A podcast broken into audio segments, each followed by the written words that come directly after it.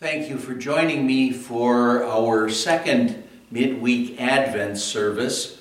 Pastor Kurt Uhlenbrauk led our worship service this evening here at Calvary. I'm going to share with you my look at the sermon reading, sermon text that he looked at for the service. We'll begin with our order of service in our bulletin. The grace of our Lord Jesus Christ and the love of God and the fellowship of the Holy Spirit be with you. I rejoiced with those who said to me, Let us go to the house of the Lord. Like the shepherds, let's go to Bethlehem and see this thing that has happened, which the Lord has told us about. Glory be to the Father, and to the Son, and to the Holy Ghost as it was in the beginning, is now, and ever shall be, world without end. Amen.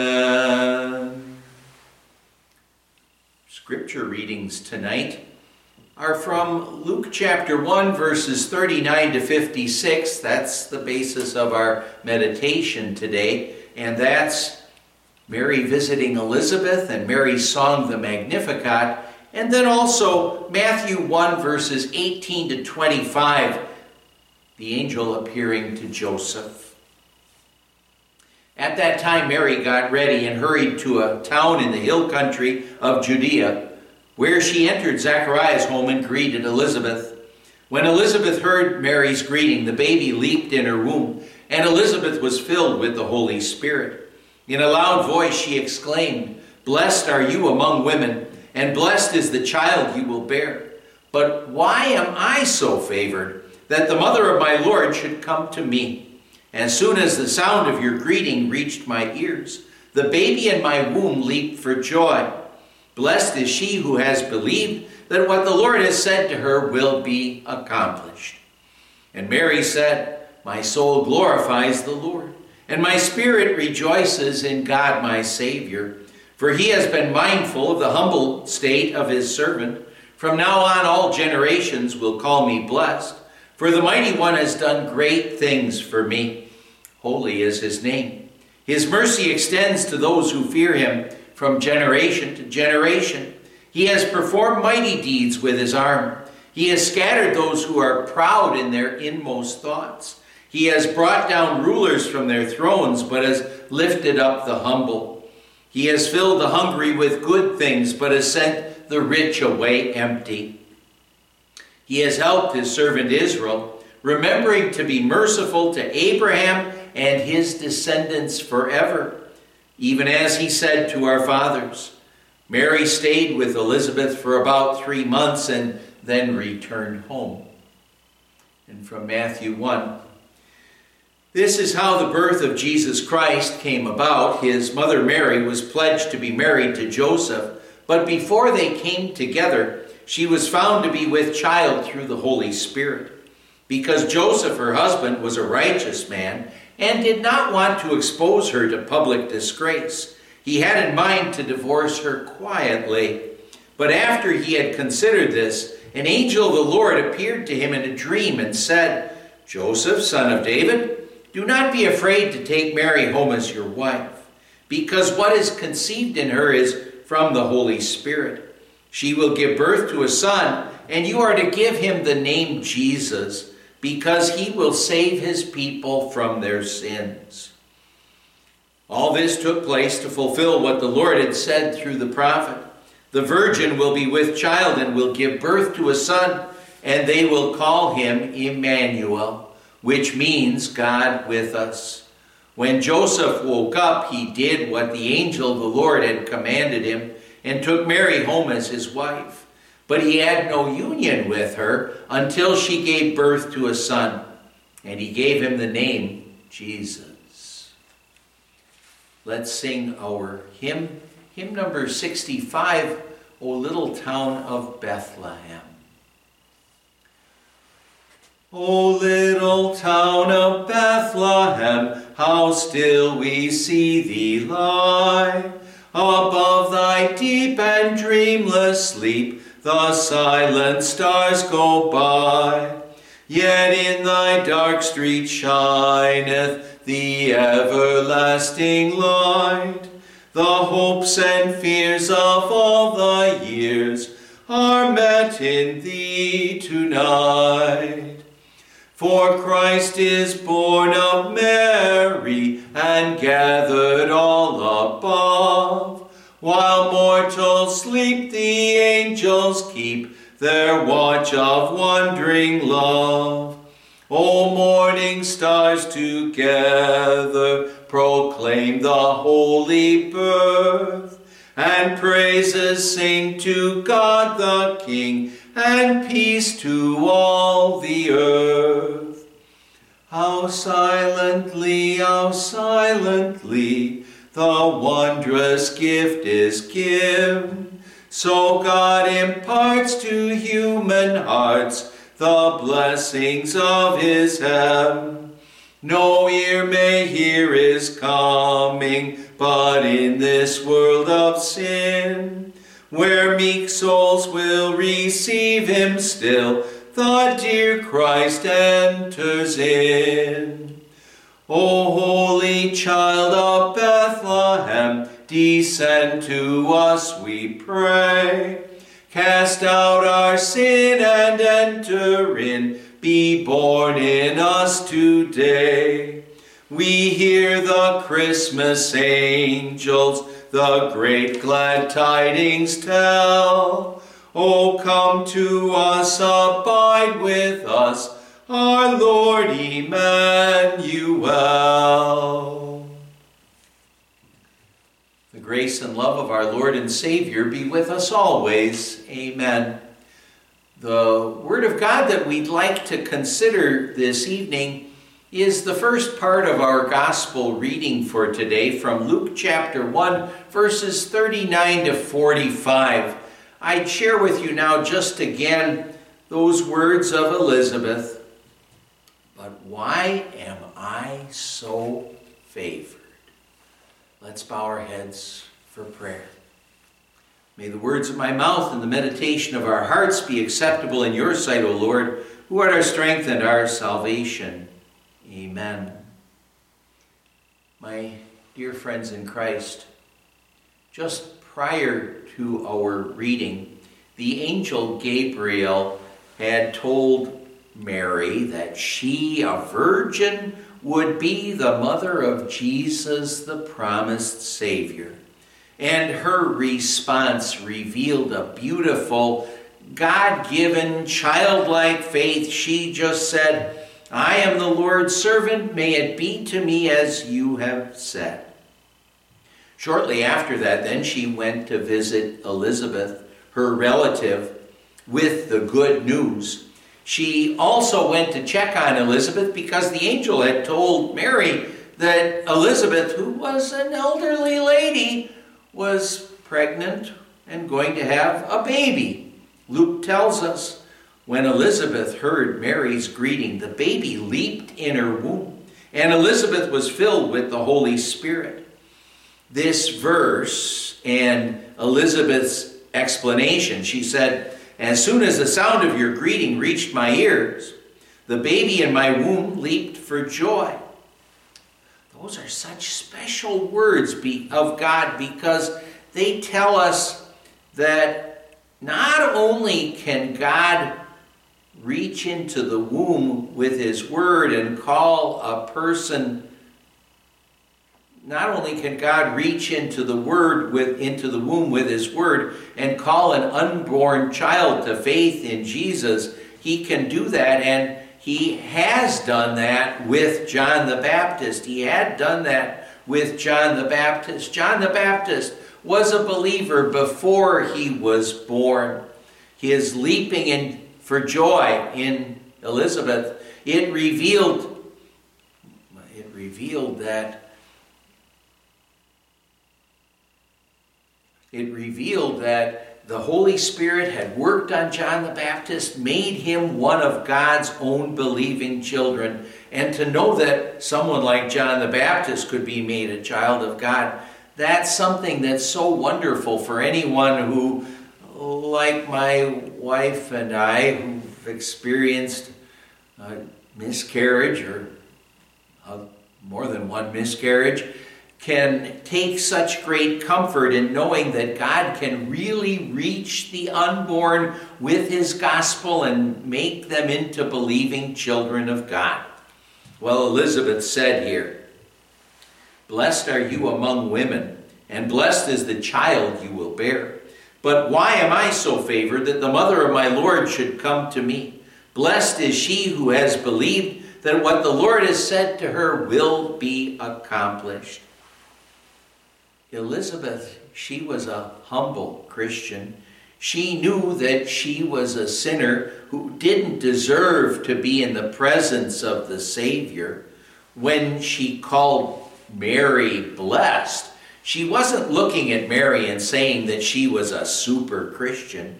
She was just acknowledging God's gracious goodness in, allow, in allowing a sinner like her, like Mary, to be the mother of the Savior. And Mary also acknowledged that gracious goodness of God and gives all glory to God. She said, My soul glorifies the Lord, and my spirit rejoices in God my Savior, for he has been mindful of the humble state of his servant. Tragically, there are some who think of Mary as if she were well, a super Christian or a God or a co redeemer. But Mary obviously didn't think of herself that way. She gave all glory to God just as Elizabeth did give all glory to God when, when she ultimately said, Here I am in the presence of God. Why am I so favored? Why? Because of God's grace. Well, Mary she called Jesus her Savior. Thereby, what Mary was doing is acknowledging her sinfulness. She referred to her humble state that she didn't deserve to be Jesus' mother. She said, From now on, all generations will call me blessed, for the Mighty One has done great things for me. Holy is his name. The great things that God did for Mary include, of course, allowing her to be Jesus' mother, but more importantly, the great things that God did for Mary was that God sent Jesus into this world to be her Savior. Mary clearly was giving all glory to God. Mary, Elizabeth, and all of us really have to ask, why am I so favored? And, and, and acknowledge it's only by the grace of God. Quite a few years ago, there was a columnist who wrote about, who observed when Morse declared, the creator of, of the telegraph, when whereas Morse declared what God hath wrought, when the first telegraph transmission was made more than a century ago, if the event had occurred today, most likely he would have said, What man can do. And see, there's been a tremendous shift in attitude of the average person on the street. There was a time when the Lord was given due recognition.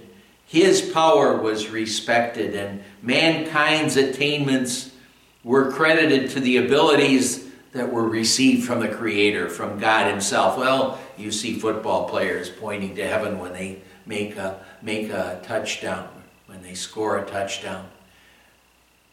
That is still out there to some extent. But the tendency to think, look at me, look at what I've done, it means we need to watch out so that we never claim for ourselves glory that rightfully belongs to God.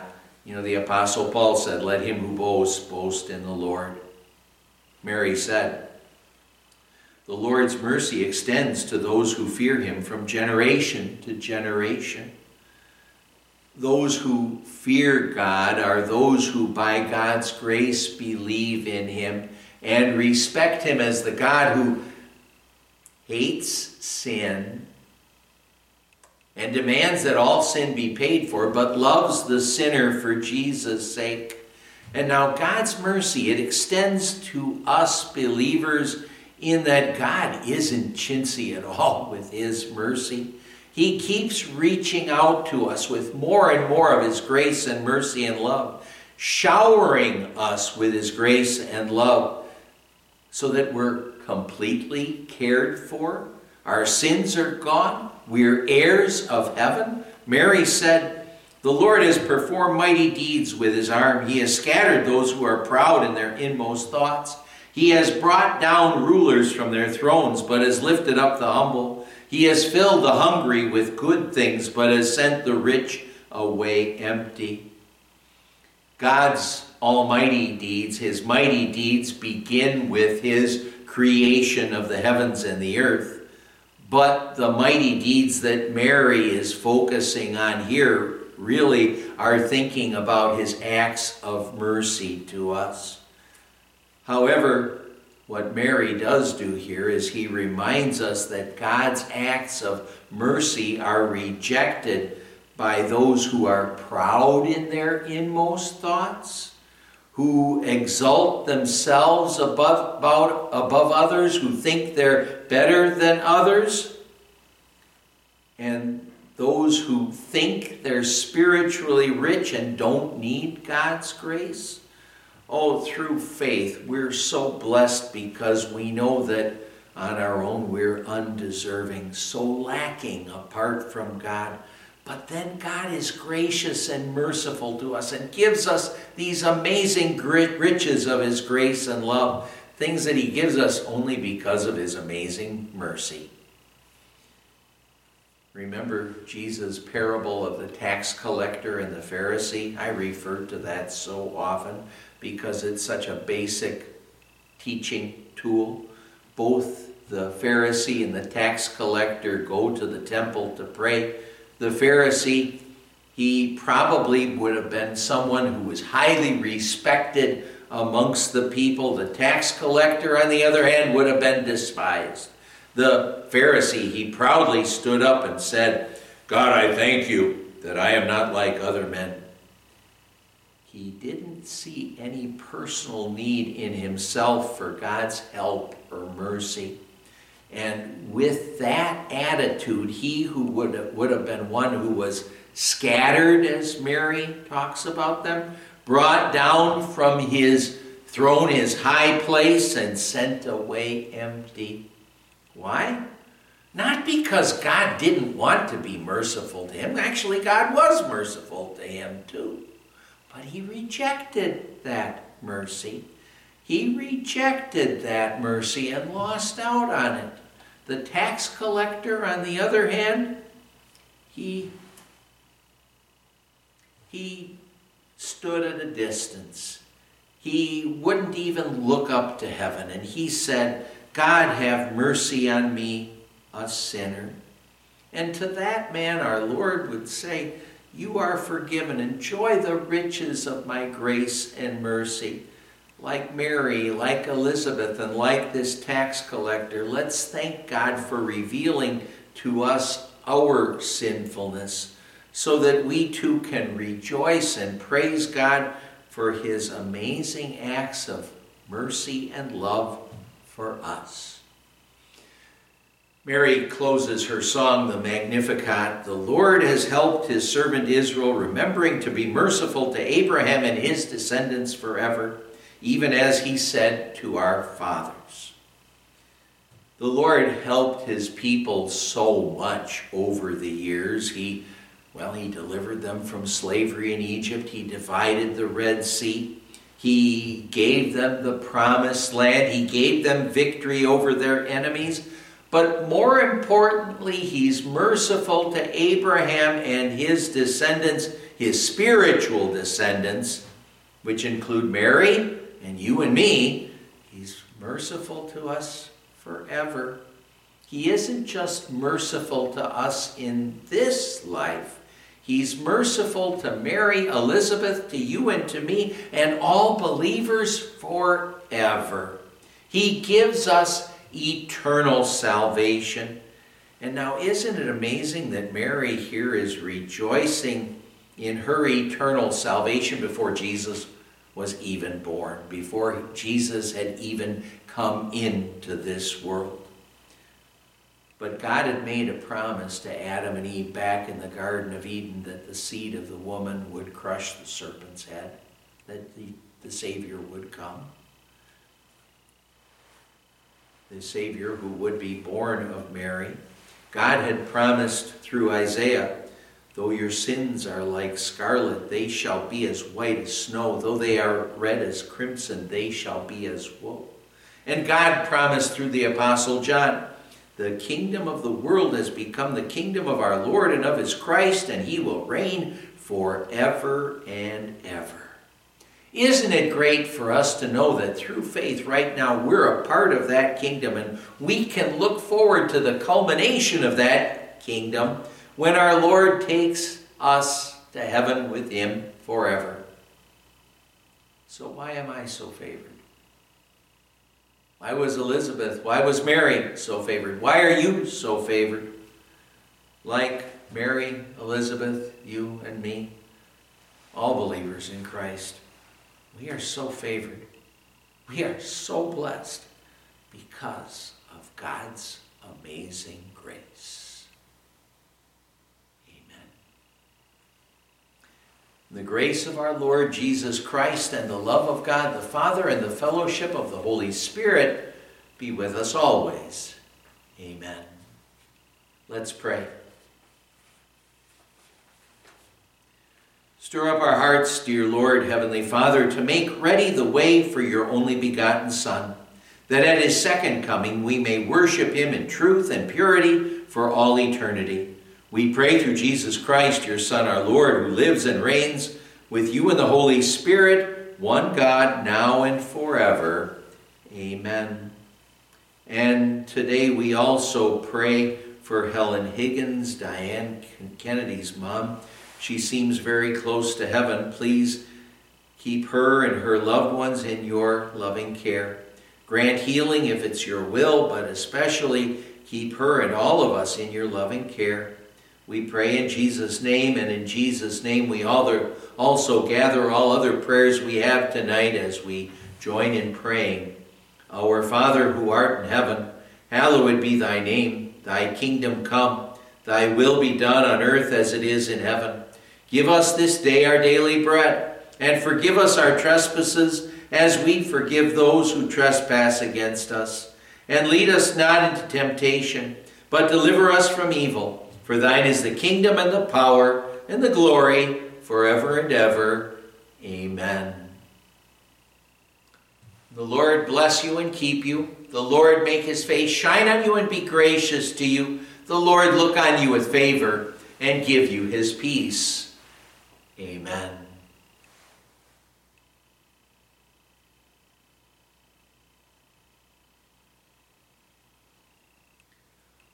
Again, I thank you for joining me for our Advent worship.